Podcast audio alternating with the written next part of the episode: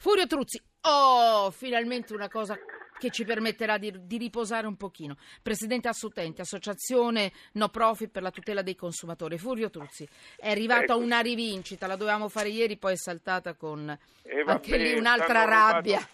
per il farmaco sono diventata una belva. Con la, allora. con con la ballottaggio allora, sì, un'altra schifezza. Allora, mh, non era la monetina, era una, busca, una busta quella mm. di ieri del farmaco. Sembrava di essere a rischio a tutto, di me buongiorno. Mm. Allora, la rivincita dei pendolari, ferrovie battute con la class action. Mi dia la notizia e mi dica tutto quello che vi può dire. Finalmente una vittoria storica per 75.000 abbonamenti e 65.000 tratte.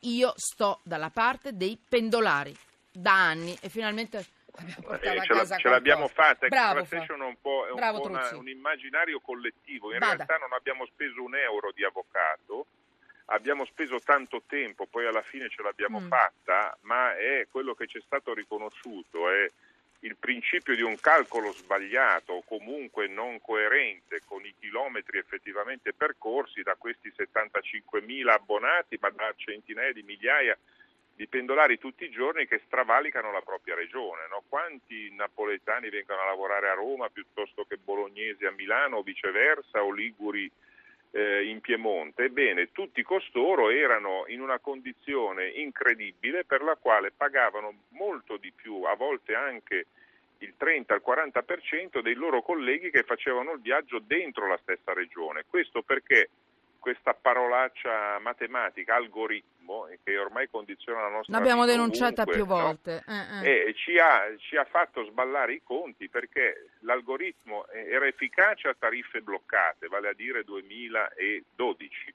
Ma dal momento in cui hanno incominciato a salire le tariffe hanno sbilanciato completamente e quindi mazzate nelle tasche eh, dei pendolari. Ora finalmente ce l'abbiamo fatta, una grande vittoria senza un euro speso dall'avvocato, per cui dal primo di ottobre a tutti gli abbonati raccomando di conservare l'abbonamento perché solo per ragioni tecniche di aggiornamento del sistema eh, per così dire i conguagli verranno fatti ad aprile 2018, quindi mi raccomando non buttate via l'abbonamento, allora, se ci sono dei problemi mm. rivolgetevi all'assutenti o a qualsiasi associazione. Ma dobbiamo pagare per rivolgerci all'assutenti? Eh? Assolutamente Vabbè. no, questo è un servizio okay. uh, che, no, che non, non, costituisce Vabbè. costi perché Grazie. è concordato con le regioni e con Trenitalia e Molto quindi bene. a noi interessa fare in modo che chiunque non perda i soldi del proprio abbonamento e se faccio un esempio semplice, uno si è smarrito l'abbonamento che fa non lo rimborsiamo, no, viene da noi o da un'altra associazione, facciamo un'autodichiarazione e facciamo rientrare questi soldi. Grazie. E questa è la grande partita per il presente e per il futuro. Eh, complimenti davvero. Furio Tuzzi, questa è la, è la sigla.